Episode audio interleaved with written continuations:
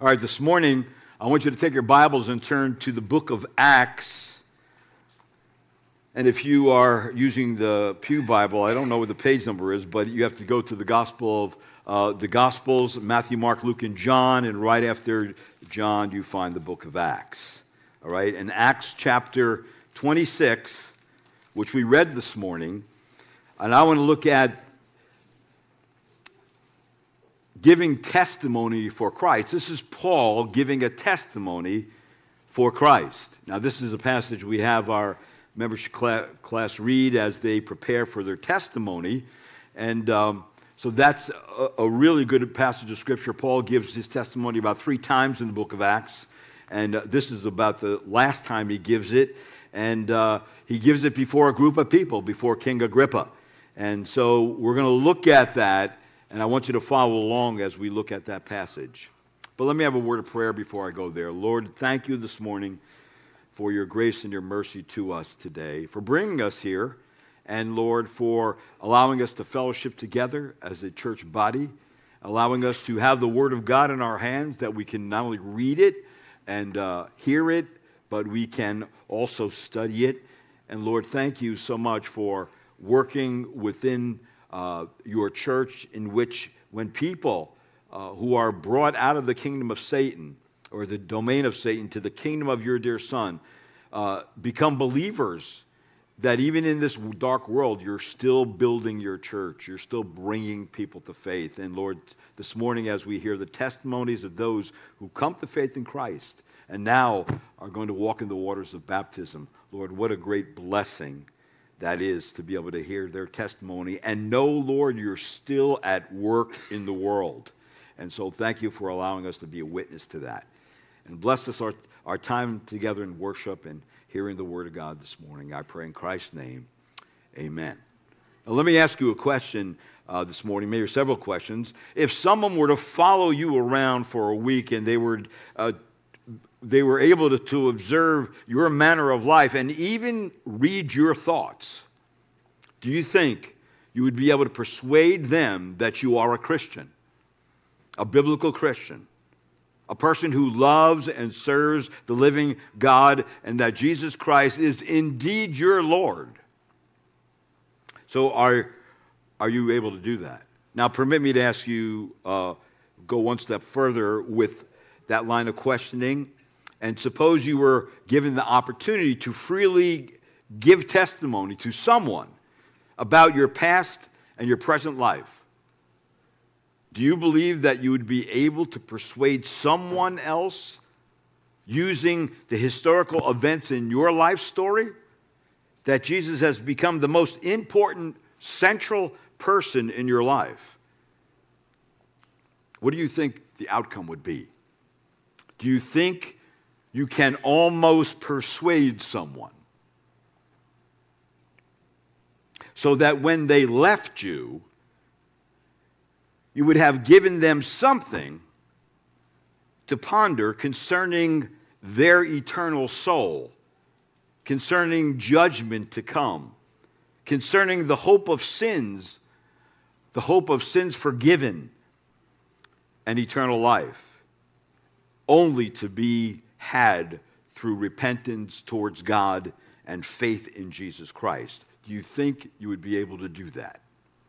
I pray you would, because just a search, a brief search of Scripture, you find there's many admonitions concerning testimonies and people giving testimonies before groups of people, like Matthew tells us let your, shine, your light shine before men in such a way that they may see your good works and glorify the, your Father who is in heaven. Even in the Old Testament, in Psalm 22, it says, I will tell of your name to my brethren. In the midst of the assembly, I will give praise to you. And then in Psalm 35, I will give you thanks in the great congregation. I will praise you among the mighty throng. So, all over Scripture, we get these scriptures that tell us about people giving a testimony about the great things God has done in their life. Like in Psalm 107, it says, Let them give thanks to the Lord for his loving kindness and for his wonders to the sons of men. Let them extol him also in the congregation of the people and praise him in the seat of the elders. All these passages of scriptures give testimony, testify uh, to what God has done, that they have experienced the true and living God in their life, and they want to tell people about it. They can't hold it back, they have to tell it. And so, when given the opportunity to testify, we should be doing it with joy. It should be a joyful experience. In fact, the Word of God uses the word defense in Scripture, which we get the word apologetic from, and that means for someone who defends the faith on one or more points of teaching. It was the Apostle Peter who wrote, But sanctify Christ as Lord in your hearts, always being ready to make a defense to everyone who asks you to give an account of the hope that lies within you, and to do that with gentleness and reverence. And now we come to Acts chapter 26, and you find in this passage of Scripture, right in verse number one, it tells us here Agrippa said to Paul in verse one, number one of Acts 26, You are permitted to speak for yourself. Then Paul stretched out his hand and proceeded to make his defense. Right? And then it says, In regard to these things of which I am accused by the Jews, I consider myself fortunate, King Agrippa, that I am about to make my defense before you today, especially because you are an expert in all the customs and questions among, uh, among the Jews, and therefore I beg you to listen to me patiently. So, in giving testimony, the Apostle Paul lays out his past, his old past life, before conversion, the circumstances which he came to believe in Jesus Christ and the change that took place in his life. Something has happened to him. And he wants to tell people about that. And that's the same for all Christians. You don't, you're not born a Christian. You're not you don't give, you don't give birth to a baby and they're automatically a Christian. They're, they're a uh, person who comes into the world and they're a sinner. They have a sin nature. They're going to sin. And it's the sin that we commit uh, that keeps us out of the presence of God. So remember, all Christians, once they come to Christ and know Him as Lord and Savior, they have a testimony now. They have an apologetic, a defense of the hope that is in them because they came to Jesus Christ. Now, the question I would have for you this morning is do you have a testimony for Christ? I pray that you do because, excuse me, I want to really look at this passage of Scripture and look how, how the Apostle Paul unfolds his testimony he gives before a public audience. And the first thing he does, he gives his past old life before conversion. Now, if you don't know anything about the Apostle Paul, his name before he was the Apostle Paul was the name Saul. Now, before that, he was a very, very religious person. He was a zealously religious person. In fact, Paul was a quintessential religious person his upbringing was he was brought up it says in verse number 4 he says i'm thoroughly jewish yes to the uttermost where he says so then all jews know my manner of life from my youth up which from the beginning was spent among my own nation at jerusalem and then in verse number 5 since they have known about me for a long time if they are willing to testify that i live as a Pharisee according to the strictest, strictest sect of our religion. So, in his upbringing, he was strictly Jewish, And then his vocation was he was a Pharisee. He was a teacher of that religion. He was a leader in his nation in teaching the Old Testament. But they really bore testimony specifically to the law, that they were to keep the law of God. So the real ground of his arrest and persecution was not his having left his old religion, Judaism, but having too faithfully adhered to it. And I stand, he says, on trial for the hope of the promise. That is the expectation of the hope of Messiah. Messiah is coming, all right? That was the question. Did he come or is he coming? And Paul is saying to them, he's already come. So Paul was not embracing something entirely new, but something entirely true. And three very important things about the hope of Messiah was number one, the hope was promised by the patriarchs. He says this in verse number six.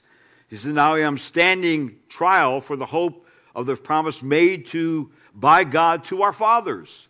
And what was this promise? Who was this promise to? This promise was that God was going to provide a, a Messiah. He was going to provide a deliverer. He brought this first to Abraham, and then to Isaac, and then to Jacob, and all the way down the line.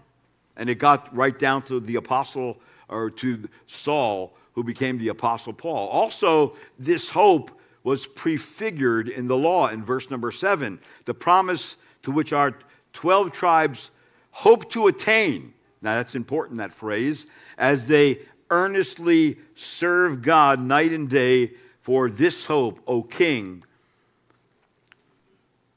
That's what I'm being accused of by the Jews. Now, what were they, what were these people trying to obtain? Well, they were trying to obtain a righteousness before God by the law, by the effort of keeping the law. That they were trying to obtain a righteousness that would be acceptable to God by keeping, by, but they kept failing because of their own transmitted sin from Adam and their own inherent sinfulness. So you see that the law, Ten Commandments, kept showing them that they needed someone to deliver them from a greater slavery than the slavery that they were they experienced in Egypt, they were to be delivered from the slavery of their own sin, and so are we. To be delivered from the slavery of our own sin, which keeps us out of a relationship with God and out of the presence of God. Slavery, which only leads to bondage and ultimately to death. So, this separation from life and separation from a living God, that's what our sin causes. And then he said in verse number seven, as they earnestly serve God night and day. Now, this is reference to the Levitical priesthood. And what did the Levitical, Levitical priesthood actually do? They offered sacrifice on behalf of the people year after year after year after year. And it never really dealt sufficiently with the problem of sin. So it couldn't have been that religious Judaistic system that saved anyone or any religious system. It cannot save anyone. In fact, Hebrews chapter 7, verse 27 and 28, listen what it says. It says, Who does not need daily, like those high priests, to offer up sacrifices, first for his own sin, and then for the sins of the people, because this he did once for all what he offered up himself. So, in other words, Jesus didn't have to offer sin for himself like the Old Testament high priest because he was sinless. He was dying for those who were sinners like you and I. In fact, Hebrews 10 tells us priests stand daily ministering and offering time after time the same sacrifices which could never take away sin. But he, Jesus, having offered one sacrifice for sin for all time, sat down at the right hand of God. So here's Paul giving his testimony about what he was trying to obtain and what he was getting other people to try to obtain. Being righteous on your own, making yourself acceptable to God by your own. And, and that's what religion actually is. That's why when you talk to people about the gospel and you ask them, hey, if you uh, have you come to a place in your spiritual life, if you die today, you know for sure you're going to heaven. And they would say, well, no, I, I don't really. And if you stood before God and when you die and God were to ask you, why should I let you into my heaven? What would you tell him? Well, I'm a good person. See, that's what it does. It shows that, listen, we have some kind of goodness and ability within ourselves to save ourselves. And so, Paul, that's what Saul thought. And he did it zealously. So, the Mosaic law always aimed and continually pointed toward the hope of Messiah, that he would be the one who delivers his people from the guilt and the condemnation of sin. This has always been the common thread woven into the fabric of Israel's daily life and history. It was common to Paul, and it was common to every Jewish hearer. And you see that the hope of Messiah was prefigured in the law, in that what the law could not do, and what, what could the law not do? It could not forgive sin. It could not deliver someone from the condemnation of sin, and it couldn't save anybody. See, Christ did all uh, for all time, forgiving sin, washing it away, and declaring one right before God based on a righteousness of another man, and that man would be Jesus Christ. So not only is the hope promised by the patriarchs, not, a, not only is it prefigured in the law, but is a hope which was predicted by the prophets. And this is what he says in verse number 8 of Acts 26, where he says, Why is it considered incredible among you people if God does raise the dead? And what did that have to do with anything? Well, Messiah was the one who would be risen from the dead. And he, Paul gives this testimony in a very affirmative way before his audience. And the reason why, because he knew from the Old Testament, like from Psalm 16, verse number 10, which he actually quotes here, he says, Because you will not abandon my soul to Hades, nor allow your Holy One to undergo decay. In other words, Jesus will be entombed as one dead, but no decomposition or flesh rot would touch his holy body, which lay in the grave. And the reason for that is, is he was without sin. He was desi- dying for the sins of other. And the Bible says in Acts 2:31, this Jesus God raised again, to which we were all witnesses. So the resurrection divides Jesus from the rest of humanity. His eternal deity was strikingly and clearly manifested through his physical resurrection. In other words, the resurrection is what essentially makes Jesus different than all earthly would be prophets and messiahs. He did not rise from the dead None of them rose from the dead of other faiths. Not one of them rose from the dead.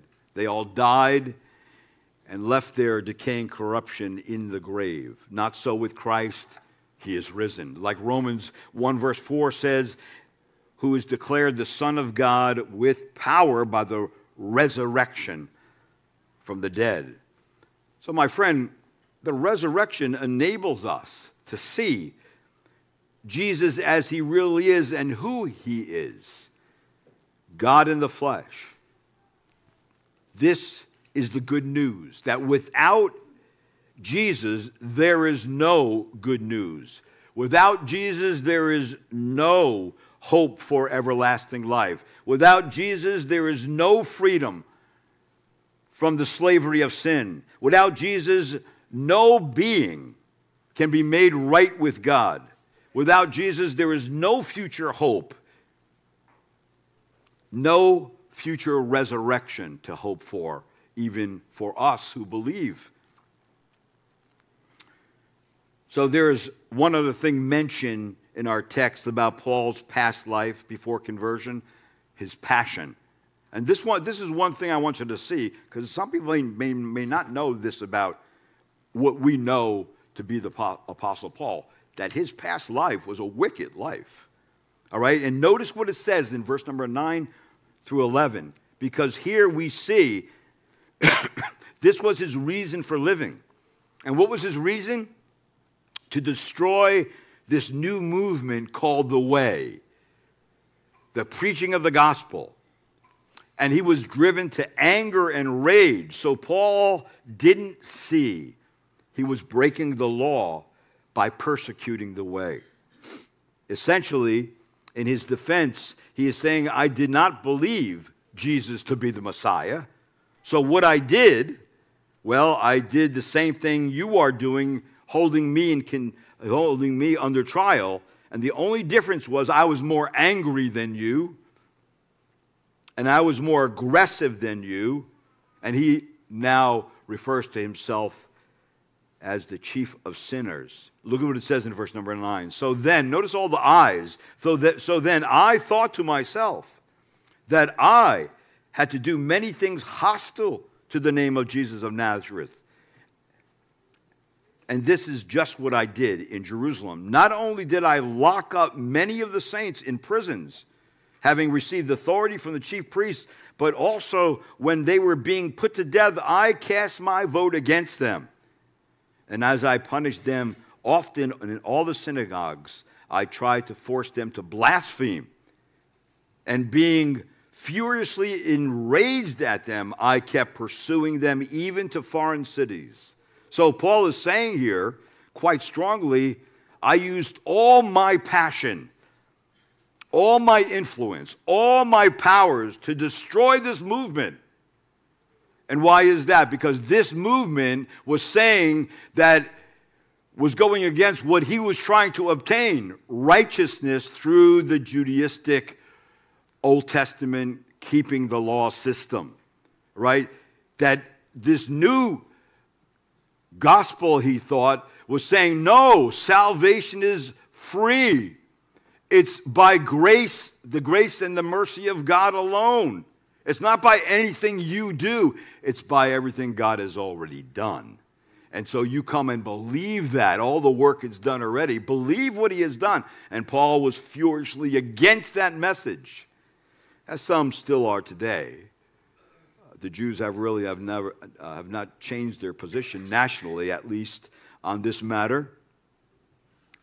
How could God save anyone who, in reality, hated the Father's way of salvation like this? How could God save someone like the Apostle Paul?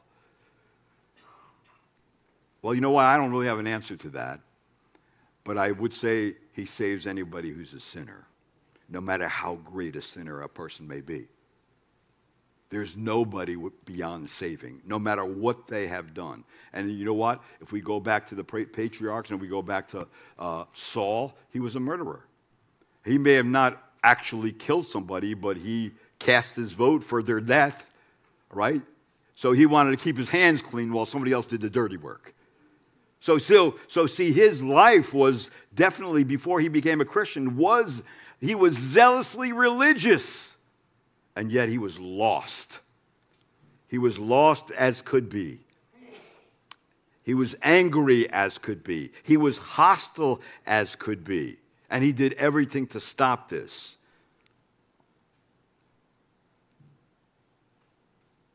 So that was his defense before these people, before his conversion.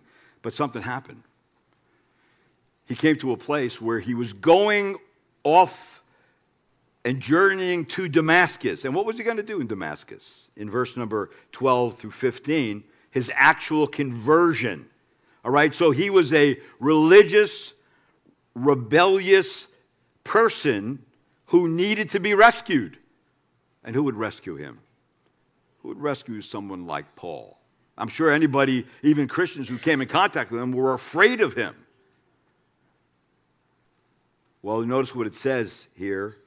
While he, so engaged as I was journeying to Damascus with the authority and the commission of the chief priest, I have the whole religious uh, authority behind me to do these things. In verse 13, he says, At midday, O king, I saw on the way a light from heaven brighter than the sun, shining all around me and those who were journeying with me. And when we had all fallen to the ground, I heard a voice saying to me in Hebrew dialect, Saul, Saul, why are you persecuting me? It is hard for you to kick against the goads. Meaning this Saul, you're kicking against me and you'll never win.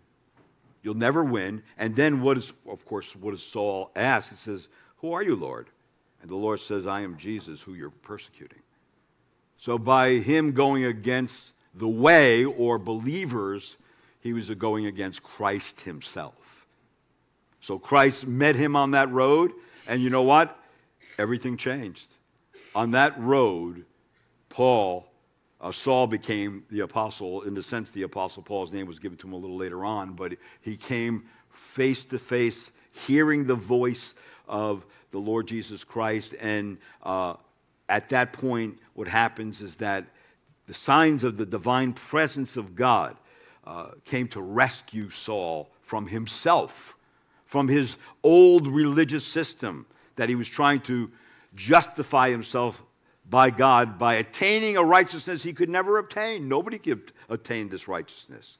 And so he experienced a change, change by repenting of his sin and believing in Jesus Christ as his Lord and Savior. And at that point, he became a redeemed man, and that redeemed man has now returned or has now heard and come to know Jesus as a Savior. And when you do, and as the Apostle Paul maybe have more of a, a dramatic conversion than we have, but when you do come to Christ, the next thing that happens is everything's new.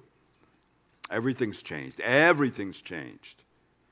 Now you know the true message on how to be saved by repentance of your sin and faith in the Lord Jesus Christ. Because Jesus is the one who paid the full price for our sin. Jesus is the one who kept the law for us because we could never have kept the law. He fulfilled it completely. And so, in this, in his present new life after conversion, from verse 16 all the way to verse number 23, Jesus gave him a new reason for living. What was his, the new reason Jesus gave him? In verse 16, but get up and stand on your feet, for this purpose I have appeared to you, Jesus said to him, to appoint you a minister and a witness, not only to the things which you have seen, but also to the things which, which I will appear to you. In other words, he was saying to him, Listen, I'm going to call you to be the apostle not to the Jews, but to the Gentiles, and of course to the Jews, but specifically to the Gentiles. I'm sure that was pretty hard for the apostle Paul to wrap his mind around at that particular point, but that's what God called him to do. And not only that, but I am going to give you more revelation. And that part, that revelation became much of the New Testament that God gave to Paul himself. So he gave him a new reason for living. Also, he gave him a new protection because now Paul became the enemy of his own system and the leaders of that system. And they wanted, you know what they wanted to do with him? They wanted to kill him. That's what they wanted to do. In verse number 17, God gave him a new protection, rescuing you from the Jewish people and from the Gentiles to, who, to whom I am uh, sending you. So he's protecting Paul in this new mission, and then he gives him a new message in verse number 18. A new message. And in that message, there are five things in the gospel. And those five things are this that you could never yourself open up your spiritually blind eyes and make you yourself spiritually alive. You could never do that. Also, you could never deliver yourself from the domain of darkness, which is Satan's, to the kingdom of his beloved Son. You could never do that. You could never transfer yourself from the, uh, the kingdom of darkness to the kingdom of light and God unless God did that for you. And you could never free yourself from the slave market of sin where you were dead to your sin. You could never set yourself apart to God and receive an inheritance. You could never do that. Notice what it says in verse number 18, all the things I just mentioned. This is his now new message to open their eyes so that they may turn from darkness to light and from the dom- dominion of Satan to God, that they may receive forgiveness of sins and an inheritance among those who have been sanctified by faith in me. So only Jesus can do these things. Christ not only set us free and transferred us to a new kingdom, but he also canceled every sin debt so that we cannot be enslaved to sin again. Sin can no longer be uh, something that condemns us in God's court of law. Jesus has taken all of it, all of it for us. So, so Satan can't make any indictment stick anymore no matter how much he accuses us, he can't do it anymore because of what Jesus has done. So not only did this conversion give him a new reason for living, a new protection from God, a new message to preach, but most importantly, it gave him a new heart. It gave him a heart of flesh. Remember, he was a stubborn, pig headed, angry driven, or anger driven, covetous, religious fellow. And he went from that to an obedient, humble servant of Jesus Christ. And notice what it says in verse number 19. So, King Agrippa, I did not prove disobedient to the heavenly vision, but kept declaring both to those of Damascus first and also at Jerusalem and then throughout all the region of Judea and even to the Gentiles that they should repent and turn to God, performing deeds appropriate to repentance. And then Jesus gave him a new position in verse 22 so that having obtained help from God, I stand this day testifying both to small and great, stating nothing but what the prophets and Moses said was going to take place that the Christ was to suffer, and that by reason of his resurrection from the dead, he would be the first to proclaim light to the Jews, to the Jewish people, and also to the Gentiles. So he now came under God's care in what God was calling him to do. He went from being lost to be, being found. That's really what conversion is to Christ. See, and the gospel message is a command. He was obedient to that heavenly vision, it says there. It's a command to come, repent and come to Jesus. To believe uh, is the command of God, and God graciously gives, uh, allows people who have been given by God the desire to want to repent of their sin and turn to Jesus Christ gives them the ability to actually turn from their sin and trust Jesus alone. Now, you would say, if someone gave a testimony like that, how would the response be? And we noticed in Scripture here, there are several responses in chapter 26 and claims to the defense of the faith that Paul gives. The first one is, of course, the response that often many people would give Paul, you're insane. Verse 24 to 26. Paul, you're out of your mind. And he finally says there, listen, uh, your great learning has made you uh, insane. And of course, Paul said, I am not out of my mind, most excellent Festus, but I utter words of sober truth. You know, know what's interesting is that when people actually come to know Jesus Christ as Lord and Savior and been given the scripture and been given the Holy Spirit, when you become a real Christian, you finally, for the first time in your life, have actually come to your senses. You come to see things the way they really are. You come to see yourself how you really are. You come, come to see what God has actually really done for you on the cross. It's not just a holiday where you celebrate this and you say, you know, yeah, I believe in that and I believe in Christ and all that stuff. No, but you actually know why he came. You actually know what he's, he's done for you. And so we become actually in verse 27 and 28 claims to sanity, where before King Agrippa, he says to him, Your arguments sound, uh, are sound and per, per, uh, persuasive. King Agrippa said, Do you believe the prophets?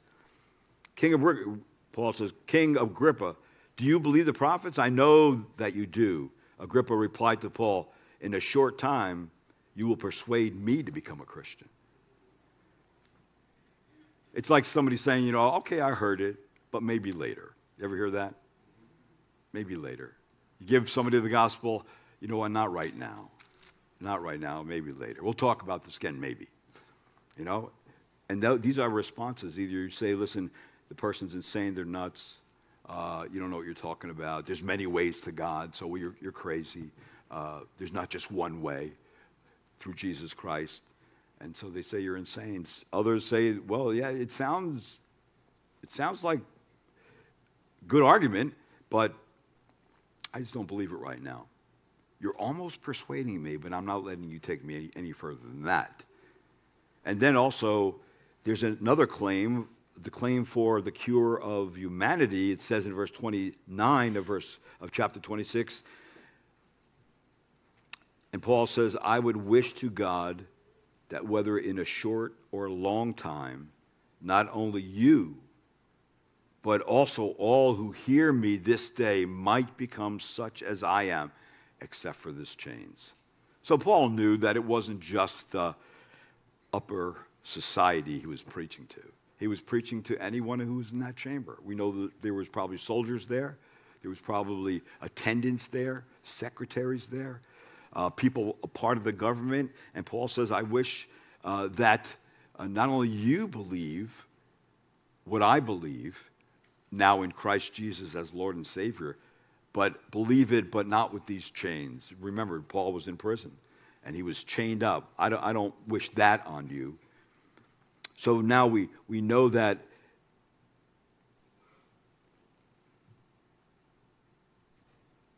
he was a transformed man, he was a forgiven man, he was a saved man.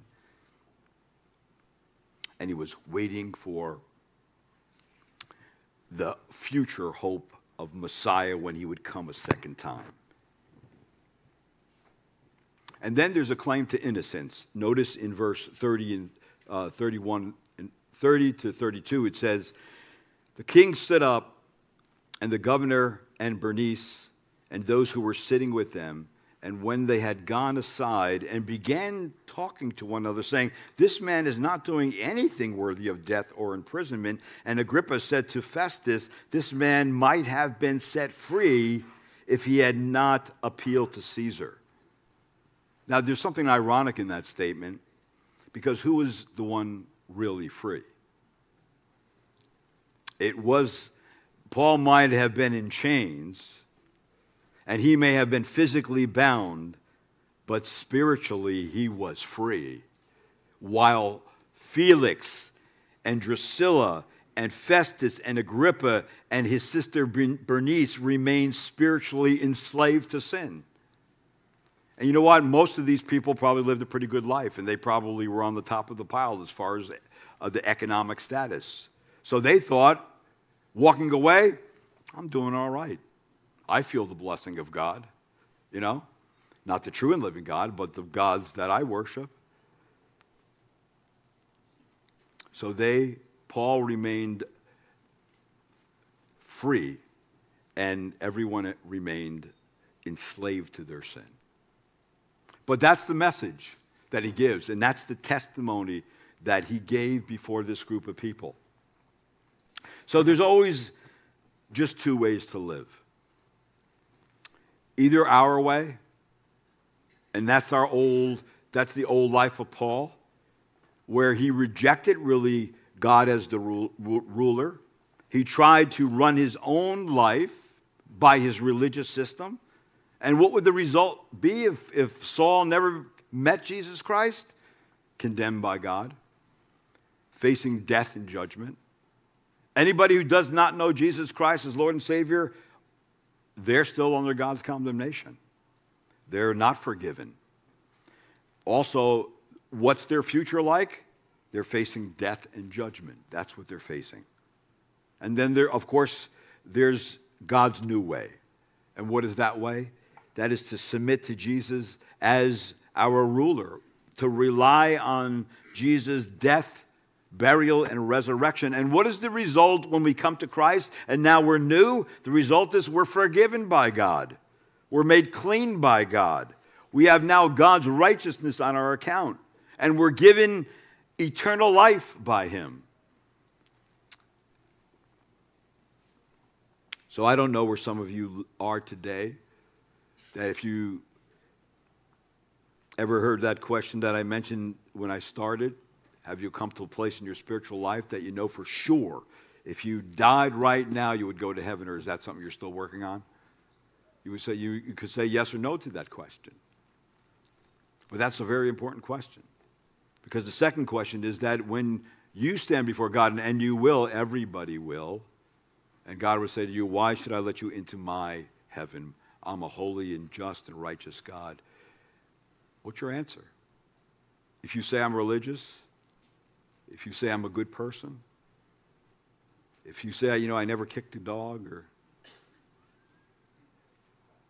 treated people badly as much as possible, it would all be the wrong answer. And the only answer is to come and repent of what you're trusting in, what you're putting your hope in, and what you're banking on for eternal life and forgiveness of sin, and turn from that. And many times it's a religious system. In my case, it was. I was trusting in my religion, what my religion taught me. I was trusting also in my good works, my, my desire to want to be merciful and help people and stuff like that. But that could never save me. No amount of works could save you. It had to be Christ who died in my place, who took the wrath of God for me and you, who paid for all, every one of my sin, who satisfied the justice of the Father, because the Father is a just God. And then to shed his blood unto death to wash away all that sin, and then to take my sin and all the sins of all believers and nailed that sin to the cross and put his righteousness on our account. So when the Father looks down on us, he does not see your sin anymore. He sees the righteousness of Christ on our, our, our record. And that's the only way, that's the only way anyone could come into the presence of God. So, what must you do? Well, the first thing a person needs to do if they don't know that yet, if they haven't come to the place where they trusted Jesus as their Lord and Savior yet, well, you pray for God to change your heart. And so that you may also submit to Jesus as ruler or Savior and Lord, and then rely on Jesus for the forgiveness of sins and eternal life. And when that happens, you go from being lost to becoming saved from being dead to, to being alive, from being blind to see, from being held captive by sin and Satan to be free. And only those who have submitted in obedience to the call of the gospel of Jesus Christ are saved. And then once they're saved, they have a testimony because God did something in your life. I had a past life. I had a conversion experience, and now the Lord's been working in my life. I have a future and a hope. See, that's the difference. And only believers know that. And when you know that, you are truly free. No matter the world, nobody's going to really do anything to us because of all that God has done for us. So only those who submit in obedience to the call of the gospel of Jesus Christ are saved. and have a testimony, a defense of the faith, and have a new position before God because of Jesus Christ. And it's only because of Jesus Christ. Amen? Now, this morning, we have three people getting baptized. I'd like to, those three people to, you can depart now and go to the back and get ready.